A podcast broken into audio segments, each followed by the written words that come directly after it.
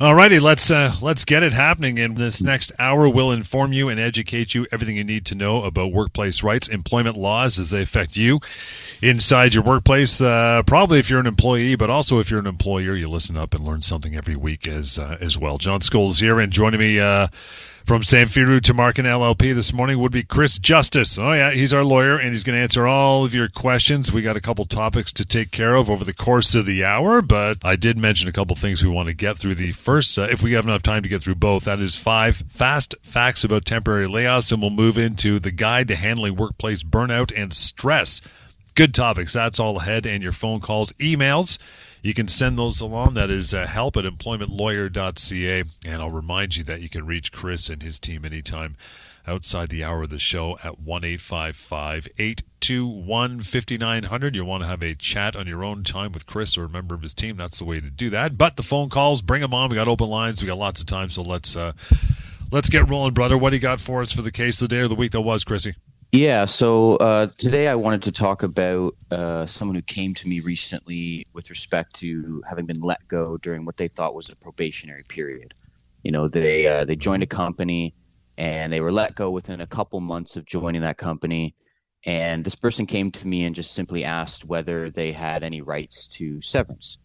And I think the first thing to understand uh, for most people out there is that probationary periods in employment are not simply automatic. They don't exist uh, just because you start a job.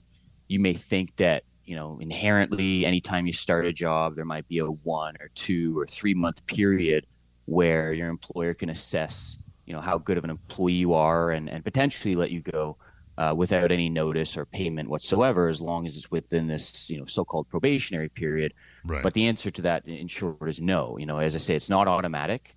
Uh, probationary period has to typically be created in an employment agreement itself. So if you have a contract and it specifically sets out, uh, you know, for the first period of time, you're in a probationary period. If we let you go, we may do so without notice or pay. Then that's one thing. But if there's no contract you've signed, or if there is a contract but it just, simply doesn't have a probationary period in it, and you're let go within maybe the first one, two, or three months, um, there's a lot of situations where people, even in those uh, cases, are owed several months of severance, even only being there for several months uh, itself. Um, uh, and so, and again, to allow the company the ability to let you go during that period of time, that short period of time, without any compensation or notice, there's got to be the contract that specifically speaks to that, um, saying that they can let you go, as I mentioned. Um, and if again, if that if that's the case, then an employee may not have a lot of recourse or a lot of options, um, but there does have to be something like that there. So. Um, otherwise, as I say, you're owed potentially a significant amount of severance. You know, a lot of people think that if they're only there for a few months, it's it's very little, if, if nothing, or if anything. Um, but actually, as I say, you can get three, four, five, six months, even though you're only at a company for a month.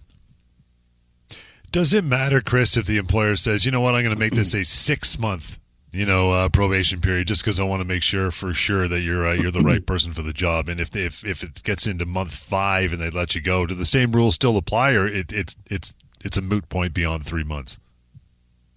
Uh, yeah, so actually, you'll see that fair bit. Uh, probationary periods typically will, will be for about three months, which is sort of in line with the legislation in Ontario, anyways but you will sometimes see clauses or contracts where they say actually you're going to be on a probationary period for four five six months maybe a year.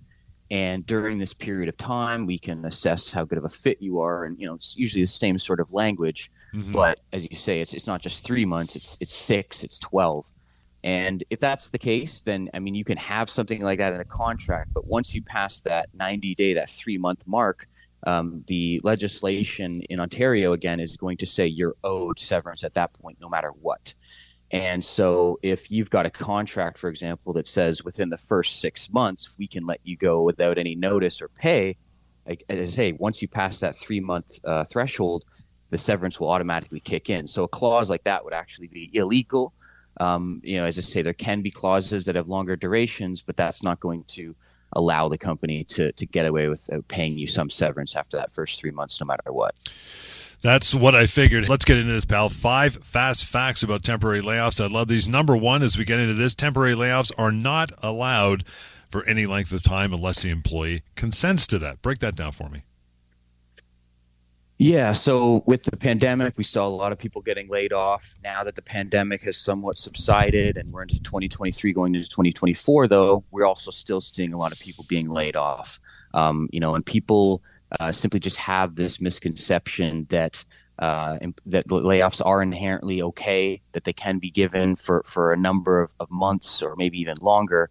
And I just get this question all the time from people asking, like, "Hey, Chris, uh, how long can my temporary layoff last?" And you know, maybe they've been off for you know three, four, five months at that point, and or maybe it's been extended, and they've come to me and they're just wondering, you know, can they do that? How long can it last? Well, um, as I say, actually, in most cases, employers can't lay you off whatsoever. So, so forget you know being laid off for a few months.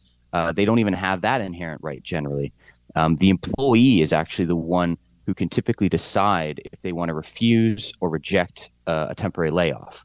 Um, so if someone comes to you and says, "Hey, we're laying you off. There's a slowdown in our business. Maybe it's not even you being targeted. It could be entirely in good faith, but we're laying you off. There's a slowdown in your business. We don't know at this moment when we're going to call you back, but we'll try to do so ASAP."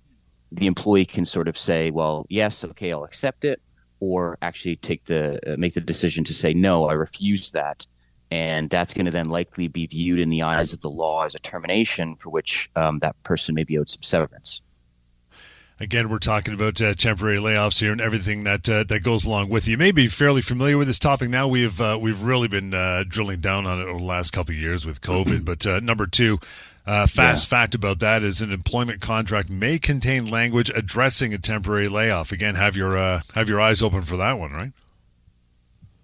Yeah, yeah, and definitely get some legal advice if you see something like that in a contract because there are, as I say, some situations where employers can lay you off, um, but it has to typically be with your consent. Now, that can be something that you verbally consent to. They can come to you and say, we're a layoff, and you can say, okay, I'm fine with that. Call me back, you know, maybe get my ROE in so I can collect some EI, whatever it is.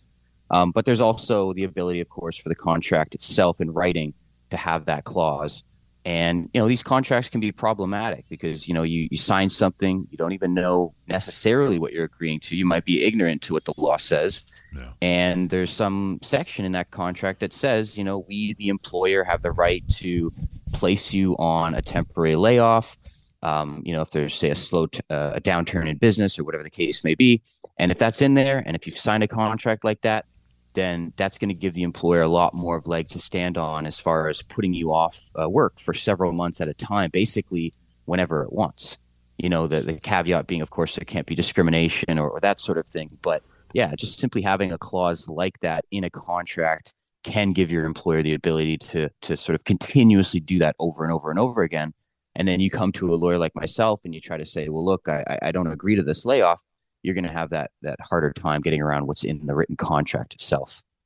It's interesting you say get around what's in that contract, but uh, you know, having said mm-hmm. that, if, if, someone sees that in a contract they have, should they not just send it to you anyway? Because not mm-hmm. always the case. If if this employer has a you know decent or robust HR or they know what they're doing, but there is a chance if it's yeah. uh, you know an employer that's not that swift with this stuff, they might have downloaded some sort of template off of Google, which means it's uh, well kind of useless, right? Not, yeah, not the best. Yeah, it's it's always recommended to review a contract, even if you think you're dead to rights, even if you think there's some uh, clause in the contract that just completely restricts your rights, restricts your entitlements, and you think, ah, what's the point? Um, that that could be a problem for sure. As I say, these contracts can be problematic, but um, no, you're right. There are a lot of uh, times where you'll you'll have a temporary layoff provision in a contract, or maybe a termination clause in a contract, and you look at it and you read it and you sort of see what it's trying to get at. And again, usually it's trying to say, we're, we're, we're going to limit your rights in some way. But just because it tries to do that or that's the intention doesn't mean it'll actually have a legal effect. There are a lot of times where, as you say, contracts are drafted in a more sloppy manner. Maybe it's just a cut and paste job from Google. Um, or, or maybe it's just uh, a lawyer drafted it themselves but forgot to include a couple words here or there and that can change the whole sort of uh, layout of the contract. You know, even the the omission of a comma in a sentence can, can potentially change how a sentence wow. is, is, interpreted or viewed. And so these things are very very important um, because if if there's a contract and you're looking at it and you're thinking, wait wait a minute, there's multiple different ways this could be interpreted. That's mm-hmm. probably going to be to the employee's benefit and that's probably going to give the employee a better way to you know as i say before try to get around that contract and say you know look i know there's a contract. I know this is what it says but here's why you know this falls short of the law in abc area. And, and again that's where a lawyer is going to come in you know a lawyer who's got a lot of employment law experience to kind of point out those those flaws those those sort of um, uh, issues with the contract as i say to get around it we are going through the five fast facts about temporary layoffs. Three, two, and one are coming up after a short break. Help at employmentlawyer.ca is the email address too. And we'll continue with more of the Employment Law Show with uh, Chris Justice right here. Stand by, coming right back. Chris Justice is your guy. John Scholes always uh, here doing the easy work. Chris, answering your questions, you want to reach out anytime. Uh, it is really easy. Help at employmentlawyer.ca or simply employmentlawyer.ca. You'll find some contact information there, more information, and there's pocketemploymentlawyer.ca. We talk about that because it covers on the website clearly and plainly Easy to navigate all the situations and topics we discuss on the show, and you'll have access to that severance calculator as well. PocketEmploymentLawyer.ca. Fast facts about temporary layoffs. Number five, or number three, rather, we've gone through two. Uh, would be employees may reduce their rights if they accept a temporary layoff. We're talking from the outset. What do you think about that, Chris? We were talking about how, of course, if there's a contract and it's got a, yep. a temporary layoff clause in it, that could certainly limit someone's rights if there is no contract um, and you're approached by your employer and you're just simply told that we're going to be laying you off, you know, we'll, try to call you back ASAP, and you sort of say okay and you agree to at least verbally, um, that that can also be an issue, of course. And if the evidence sort of comes out and it says that you know you agreed to the layoff, your employer saying, "Oh, we had a meeting and he agreed," and maybe signed some piece of paper. I don't know, which you always want to be a bit careful about doing, of course. Uh, or or he just said, "Yeah, I'm fine with the layoff. Call me back when you can. Uh, you know, looking forward to getting back to work or whatever." That that can of course be an issue, as I say, um, because if let's say you don't have any problem accepting a first layoff, you, you put on this layoff and you actually don't mind at all. Well, what that can do though is create a bit of a precedent because you know, say you're you're laid off for the first time ever for a few months and you don't think anything of it and you agree to it, and then you know two years later you put on another layoff, maybe this time for for four, five, six months. And now you're thinking, oh, I don't know, but okay, I'll go with it. I mean, the more times you say yes to something, the more likely it's going to create, even if it's not in writing, it's going to create an implied duty or, or sort of an implied mm-hmm. right for your employer to place you on a layoff. So just simply accepting one layoff, thinking, ah, it's probably not going to happen again or whatnot, that can make it very difficult for you then later on to reject a second or a third layoff because your employer may not have a contract to sort of point to and say, look, you've signed this piece of paper. It says we can do this. But instead, they're just going to say, well, in 2018, you were laid off for five months. And in 2021, there was another four months. So what's the big deal about us coming to you in 2024 and saying we need to lay you off for another six months or something? Yeah. Um, so that that could create an issue too, and that's why you just want to be careful, even if you think you might be I don't know, taking one for the team or trying to be a team player the first or second time around when it comes to these layoffs, that could come back to, to bite you later on. Absolutely. And another one is this a temporary layoff as a termination. what does that mean? I'll tell you in a minute, but first I want to get to, to Jack, who's been standing by. Hey, Jack, good morning. How are you? Good morning. I'm fine, thanks. Good, sir. What's Hi, on your Jack. mind? Uh, yeah, uh, quick question, kind of off topic a little bit. I was put on a performance improvement plan back in uh, July, and it was unattainable in the time span that they'd asked me to do it in. It was a couple of months. Uh, I'm in sales. They wanted me to get the quarter. There was no way that because the company's business I was going to get there. I sucked. I went out and seek the lawyer's advice at that time, and he said this is grounds for constructive dismissal. So we sued the company, and now they're backing away, saying, "Oh no, your job's here. Everything's fine." Uh, is this a common practice for companies to do that? Uh, common practice for companies to put somebody on a performance improvement plan, we'll say, without necessarily having the best case for that? Exactly. Yeah, you know what? I, I, don't know how frequently it happens, but I do come across that a lot in my line of work. Um, sometimes there are situations where the performance improvement plan is completely fictitious, which is a bit more rare, but obviously a huge concern. And then there's other times where the performance improvement plan you know there, there's maybe a different interpretation of the person's performance. You know maybe the employer is saying you know they're not happy for one reason, but the employee is actually saying uh, something opposite, or or sometimes it's just something in between that. So it kind of depends on you know how bad faith is this performance improvement plan? How much of it is is either just completely made up or completely unattainable? Because that's one thing you had mentioned is you know you you set a target for somebody which on the face of it may seem like oh they're falling below it but then you realize the target is just nowhere it's not even realistic to, to begin with then right. of course you're going to feel like you've been set up to fail and exactly. and not only that but just being placed on a performance improvement plan itself can of course be a very stressful situation so if you've got that plus the fact that there are um, lies contained in the performance improvement plan or just things that are simply not true um, yes. that in a lot of cases can give somebody the option to sort of treat that almost like a termination and tell the employer hey look you guys have breached your duty of good faith that you owe to me by by not you know making things up by not um, you know do, going down this path. And as a result i just don't think there's any hope or or, or um, a practicality of me coming back because a lot of times they will try to have you come back to help themselves out strategically and yeah, and your job is to yeah. Eh, and and yeah and your job is to prove that you know that there was so much done that was wrong that that basically no one in their right mind or no reasonable person would come back to a scenario like that. You know if it's well, a, if it's a good sorry go ahead. Sorry, sorry to interrupt. I mean i am still working there because they're they've just taken they're just trying to make life miserable for me. They're trying to sort of set me up yeah. for um, you know, they're looking for failure in any any any any any, any area whatsoever. These were sales right. targets metrics that were set by the company that were unattainable. Yeah. So yeah, I think highlighting these issues is important. So so clarifying in writing that certain metrics are unattainable, clarifying in writing that you take uh, you disagree with certain things in the performance improvement plan itself. You know, to say, look, I don't think this is true, or that's not right, or here's why you're not being fair here being able to respond to these performance improvement plans is very important because if you're silent on it and there's no record or paper trail of it, um, you could be seen as essentially having accepted the the criticism and, and uh, being expected to uh, meet these goals. So that's why objecting and drawing a line in the sand and, and making your voice heard is number one. And and yeah, like I say, it's just going to come down to how bad faith motivated this performance improvement plan is and how much it's designed to kick you out of the workplace. Um, but it seems like you've got some good advice and, and that you're going down a, a, good path, and hopefully you can get a resolution.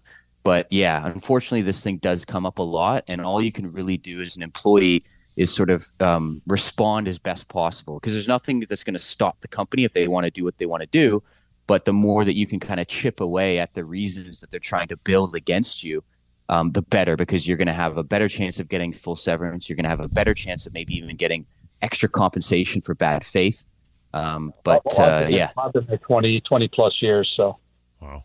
Yeah, and then you you look at the context. And you think, well, how long has this person been here? Do they have a disciplinary record before this? Is there some, you know, are there multiple warnings on file when it comes to performance? Is this sort of no. just something that came out of the blue after two decades, maybe because a new manager came in with different ideas, right?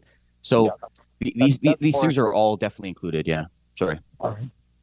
Okay, fair enough. I just wanted a little confirmation that it sounds like I'm going in the right direction with this this this process. Okay, appreciate.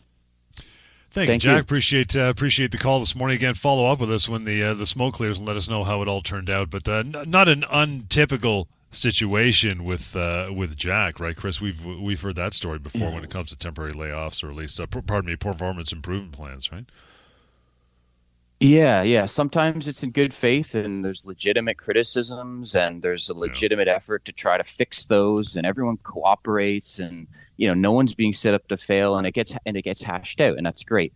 But yeah, there are also those other times where um, you know maybe they want to push you out of the workplace, maybe a company wants to get rid of you for cause, you know, try to avoid paying you severance. And so a lot of times they attempt to build these performance related cases against people and, and that's what i'm saying. If you can respond chip away at the criticisms mm-hmm. by the time they end up deciding what to do with you they may not have any leg to stand on because you've basically addressed all of the critiques and and now there's nothing left for them to latch onto to say look we have cause to terminate your employment.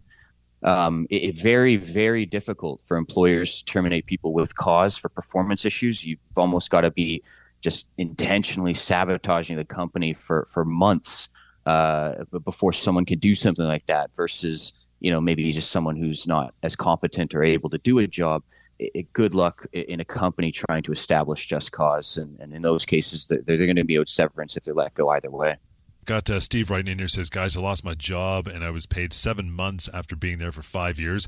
They only paid my five months of my base salary, however, and nothing further. Is this correct? Yeah. So in this particular case, you know, you've got an employee, five years of service, gets a seven month package. That's actually not bad. That's a pretty good package, especially if you're able to avoid litigation or a lawsuit. Yeah. Um, but I think people, in my experience, also focus on the number of months and they think, well, they're saying they're giving me five, six, seven, eight months, whatever it is. That seems fair. But then you do some digging, you do some investigating, and you find out that you know this person has a base salary of fifty thousand dollars, but that they're also making commissions of a hundred thousand. You know, let's say uh, it's a it's a more of a commission oriented job, and then they get let go and then the employer says we'll give you seven months after five years but we're only going to give that on your base salary alone. We're not going to factor in your commissions. We're not going to factor in your bonuses. You know maybe you were a month or two away from getting a significant bonus or commission that would have been captured in that seven month period and your employer is just saying no you know sometimes they don't continue benefits sometimes they don't continue pension or RRSP contributions or stock option programs, that sort of thing. So, anytime someone's let go, um, yes, you want to make sure that they get the right number of months and that that fits with their years of service and their position and, and all that kind of stuff. But you also want to make sure if we're talking about, you know, what does a month actually work out to? What if that employee had been there for another five, six, seven months? What would they have received? Um, you want to make sure that every aspect of someone's compensation is sort of included, and that, and that's ultimately the question: is would I have received this this bonus or this commission or these benefits had I continued working for those seven months? Right. A lot of times companies will just let you go and pay you right out of the gates, and you're done effective immediately. But you got to think: had I actually worked out that period of time, three, four, five, six, seven, eight months, whatever it is, what would I have got? And you know, a lot of times you're going to get your base wages, you're going to get your benefits, your pension, you're probably going to get maybe quarterly or monthly commissions in, in, a lot of situations too. So, what could look good on the face of it, you know, five, six, seven months, here you go. You could still be throwing away tens of thousands of dollars in, in other amounts that you're owed that make up your your compensation. Yeah, this seems like a fairly common scenario when it comes to people in the in the sales end of things. When it comes to you know calculating how much they're actually yeah. now, as far as you know, if they're working whether it's base plus commission or, or even 100 percent commission, it's even more more important. But do you generally, because Tricky. it can fluctuate, it goes up and down, can you generally take what a three month or four month look back at what they've earned, average that, and that what should be their their severance going forward as as part of their compensation? Yeah, so like you say, when when the compensation is so um, so variable, it changes. I guess the question is how how much does it fluctuate? Um, typically, courts will look at maybe the last two three years, average that out, and sort of set that as maybe an average bonus or commission amount. Um, but again, if the question is what would I have got had I still been there, that's that's probably the first thing that you should try answering. Because sometimes, for instance, you could have maybe a great year uh, the year prior to being let go, and the following year it's just not going to be reflective. Maybe uh, there's a pandemic that hit the world, and the company's just not doing great. So right. you can't always say that the past is going to predict the future, but in cases where you don't know what the future is or you don't know if the person had been there for longer if they would have got something or not um, that's oftentimes when you're looking at a two or three year average and there are a lot of situations where employers will factor in commissions and bonuses but take the completely wrong average. Right. and and oftentimes of course it's going to be the lowest average. So so that's also something you need to be aware of is sort of how does the company calculate your commissions uh, when it comes to paying out a severance package? You know what did they go back maybe only three four weeks? Did they go back three four years? Um, are they relying on something in the future that they think this entitles you you know so that's another thing to delve into and again make sure that whatever the number the dollars are that it's being calculated in the right way Call in and have your say, have that discussion, ask your questions as we continue with more of the Employment Law Show here on Saturday mornings. Stand by. Okay, back at it, Employment Law Show. John Scholes along with Chris Justice from Samfiru Tumarkin LLP. Reach out to Chris anytime. Great lawyer can always help you. 1 821 5900. Help at Employment Lawyer employmentlawyer.ca. More of your phone calls coming up here shortly. We got some time. It's help at employmentlawyer.ca. And we'll continue. I think we got the last two uh, two of the top five facts about temporary layoffs, Chris. Number two is a temporary layoff is a termination. Most people going, What? I thought it was just a layoff. No, no. It's a termination. Break that down. Yeah, yeah. Again, this is sort of in the employee's discretion. So, uh, going back to what we were saying earlier, if if the employee themselves chooses to consider the layoff a termination, um, they're going to have a much easier argument and battle as far as that's concerned.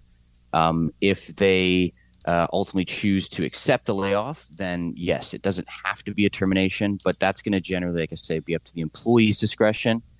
And um, I mean, look, a temporary layoff is basically your employer coming to you and saying, you know, forget the fifty thousand dollars you're making a year now. Now you're going to make nothing. You know, you're going from hundred percent wages to zero percent wages, and and that could be for several months. And and I mean, with the pandemic, we saw people going without it for for years. Um, that is typically referred to as a constructive dismissal, which is something that's come up on the show before as well, where your employer makes a substantial change to the terms of your employment. And what more substantial than taking away uh, all your money?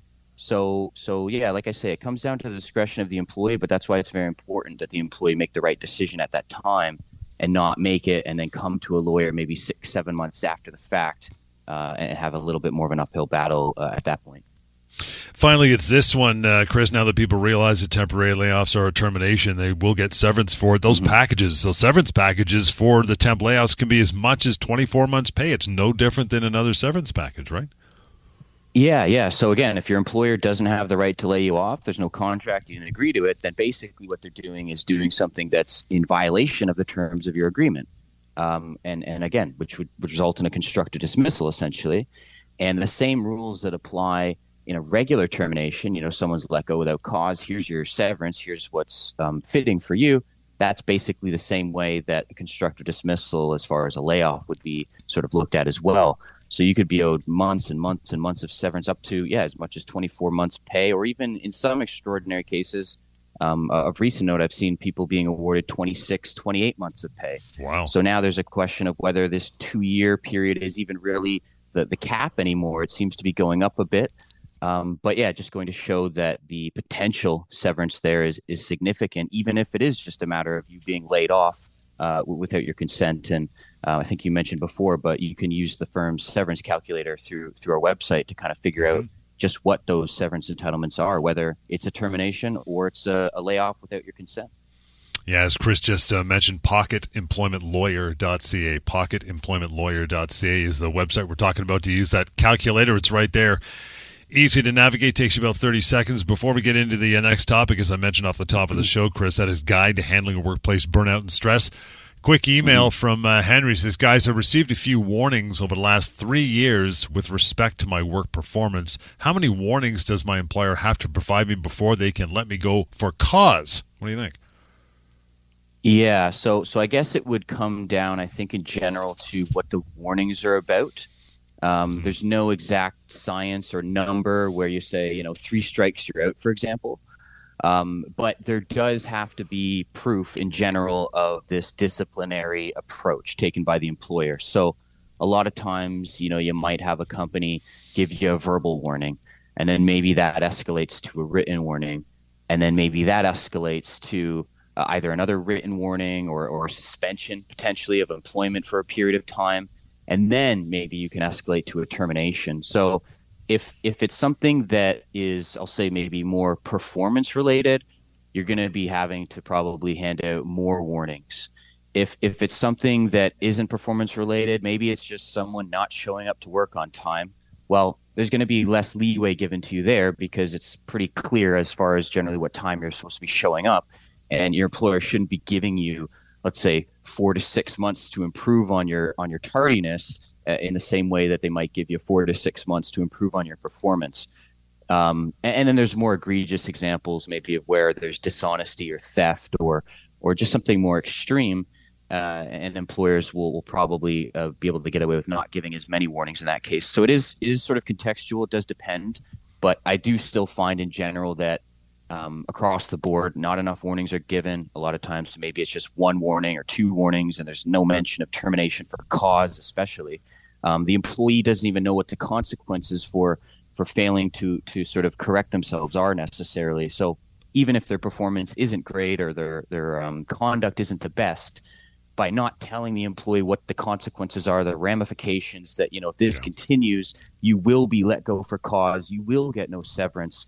Um, stuff like that has to typically be communicated so that someone can fully appreciate the circumstances and and you know that'll ultimately be the benefit of the company if they do that. But yeah, there's no there's no exact number, but because I find that most of the times it's there's not enough warnings or there's not enough things that have done prior to the termination.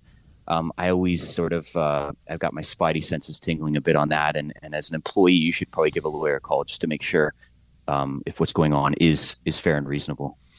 See if we get this uh, text answered in the next minute or two before we uh, take one more break. Chris Sharon guy says, guys. Mm-hmm. Um, is it considered a wrongful dismissal if my employer did not provide a valid reason for firing me? I saw my job posted online after I was let go. Yeah, I get this a fair bit actually, where people come to me and they've been let go. They've been told something like maybe the company's going through financial difficulties or, um, you know, they've got to eliminate the person's position. And then a week later, that same posting gets put up on Indeed or online somewhere, and um, and then they come to me and they say, "Well, I was told my position was eliminated. Like, what's what's going on here? How can you say that?" But then I find that my position is being posted. That's not right. And then they come and they think that as a result of this, um, they're owed significantly more in compensation. And the thing is, is that um, first of all, it's possible you could have your position eliminated and they could repost it maybe with half as much of the salary. Um, and, and, that could be some you know justification there. But even in cases where your employer is dishonest where the employer may not be telling the full truth it's not fair it's not right but it's not necessarily illegal for an employer to do that. And a lot of people sort of get hung up on um, what should be fair and reasonable and, and yeah. right. Um, without realizing that employers can do sort these sorts of things sometimes and and the law won't consider that to be you know a situation where you'd be owed more compensation. You know it's not illegal it's unfortunate it's not great. You still are owed severance and you still want to make sure that um, you know obviously you get your full severance. But but aside from that employers can pretty well let you go for any reason they want um, even if it's not the best decision or the best reason again so long as it's not you know violating any human rights uh, laws or, or anything like that and we are coming right back with more, so stick around for the Employment Law Show continues. Hang on. You betcha. We're back. Chris Justice Samfiru Tumarkin LLP is uh, taking the reins here this morning, and you can always reach out after the show, 1 821 5900 help at employmentlawyer.ca is the email address and we just mentioned or we've mentioned a few times. That website you can use it was built and constructed just to make you smarter and give you a lot of information uh, when we're not doing this uh, this radio show. That's pocketemploymentlawyer.ca access to the severance calculator right from that website. Guide to handling workplace burnout and stress. There is a ton of that going on now chris especially post pandemic um, employees' performance can be seriously impacted by stress and burnout. It's not just whining and complaining, right? Yeah, no, you're right. It happens a lot. Um, various forms of stress, various forms of burnout, not necessarily something that was spoken about as, as freely and openly um, back then as it is now. Um, but there is always, uh, and always has been a big focus on employers making sure that the workplace is healthy, safe, manageable, um, you know, this is a big issue. This is a big obligation that employers have in this realm, and people should just, you know, not feel ashamed or down if they're if they're necessarily dealing with workplace burnout or stress. This is very normal, very natural, and, and the law completely understands that. Uh, and there are definitely ways to alleviate the stress if you're in a situation like that, and hopefully go back to like a more happy and healthy work environment. And so I thought, you know, providing a little bit of a guide and highlighting some of the, the tips and ways to alleviate the stress would be very important in, in this day and age. Well, to your point, I mean, employers they do have a duty to provide like a health and safety and safe workplace for people too, right? They can't just come come to work and just blow it off. Yeah, yeah, no, definitely. Like I say, very, very critical obligation that employers have that have always had to, to have this healthy work environment in place to make sure that you know their employees are supported, uh, that the environment's productive. And, you know, there's going to be jobs where the stress is a lot. You know, there's obviously jobs where stress is higher in, in certain mm-hmm. jobs and, and lower in other jobs. And that's just going to be, uh, in most cases, a part of the job. Um, so it's not to say you can go into a stressful position and, and just make it stress free, but your employer should also do what it can to minimize the stress. You know, I was I was talking to to someone not too long ago. Uh, she was uh, she came over uh, from from another country actually, same mm-hmm. same company, but it's a global company. But started working for the Canadian operation and realized that the Canadian operation was just a mess. There was no organization. Um, the people that had been working there had been working there for years, and they just kind of knew each other. And they, but but the, the documentation and the management uh, system and everything internal was was just a complete it's a complete havoc, right. and it was making it very hard for this person to do her job. She was used to organization, she was used to you know certain systems being in place within the other branches of the company, and the company in Canada just simply didn't want to adhere to what she was asking for. They said, you know, this is the way we do things. You know, take it or leave it and that would be a scenario where the employer didn't do anything to minimize the stress um, or, or maybe actually caused more undue stress. So employers want to be wary of of you know not taking steps to minimize the stress um, obviously not doing things that will cause more stress on the person. Um, of course things like bullying harassment and that sort of stuff just zero tolerance for. But yeah if there's a way that the company can reduce the stress uh, on an employee or a group of employees um, without the company being hurt significantly, then the employer has to do that. Um, and uh, if they don't do that, as things kind of build up, the stress piles on. Maybe yeah. it then goes beyond the normal stressors in the workplace, and that's where you get into the scenario where you know someone could be saying that they've been constructively dismissed, um, and that you know you might end up pushing them out, and then they may be going after the company at that point for their full severance, and maybe even for a breach of the employer's duty uh, yep. under occupational health and safety standards, or just it, it, the duty to keep the workplace, as I say, safe, healthy, and, and manageable. I Want to get a call in here? Well, we got, got a couple minutes left. Mark, thanks for standing by for a moment. How are you, pal? I'm good, thanks. How about yourself? Good. What's on your mind? Good, Mark. Um, I'm recently dealing with uh, a situation at work in which uh, me and an employee had a disagreement about how a system should work got mm. heated. We resolved it. We left. Uh, 13 days later, uh, I get a letter that I violated the company's code of conduct and was hostile and aggressive. Um, it's a false claim. It's under investigation. It takes about two weeks.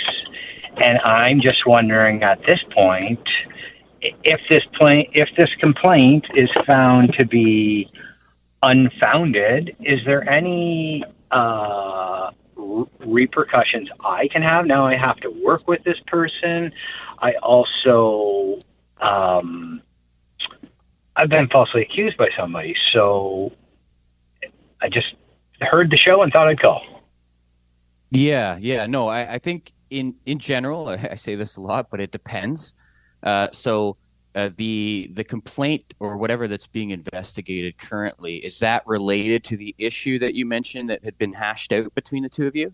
Yeah, we had a heated discussion, and now another person feels that it was aggressive and hostile and harassment and bullying and all these words that have been used, which I've had, you know, many conversations like this, and I, I don't know I guess now that these words get used very frequently uh, in, a, in a workplace that you know we're we're a bunch of guys. We do use profanity, and uh, I guess at the end of the day, a I don't know how to handle myself when I get back because I don't think I did anything wrong, and b is this person then legally or under the uh, occupational I don't know like laws can you make a false allegation and just walk away from that?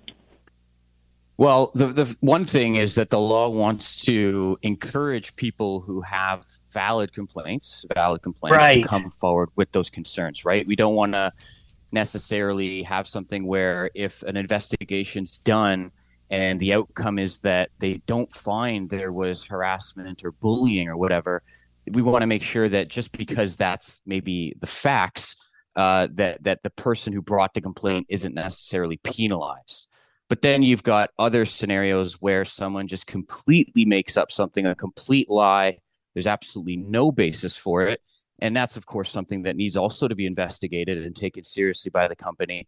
And I would like to think that that's something that the company can sort of shed some light on and, and realize that's wrong. Because, of course, you can't just also bring a numerous meritless claims that just have no grounding over and over and over again, because that's going to be an abuse of the power. But it, it's tricky because you want to balance it with someone's ability to be able to present their concerns to the company without fear of reprisal, without fear of the company coming back and saying, "Okay, we didn't find that there's bullying in this case, and so we're going to punish you." You know, that's that's hard uh, for for someone to insist on being done unless there's that clear evidence that this is just a malicious complaint with no basis whatsoever. So it, it, may depend on sort of what the investigation is, how thorough they do the investigation, and what that outcome ultimately is. And I think that when you get that outcome, I mean, by all means, give me a call and, and I can sort of talk it through with you and figure out, you know, is this an investigation that was done in good faith? What's the remedy here? Because right. as you say, the aftermath might mean that you just don't want to go forward working with this person. So there might Okay, we be a gotta way run. after that to try to Got to run, Chris. the- Got to run, buddy. Got to run. Got to run. Yep, We'll give him a yep. call afterwards. The number going forward, guys, 1 821 5900. Help at employmentlawyer.ca. We'll catch you next time.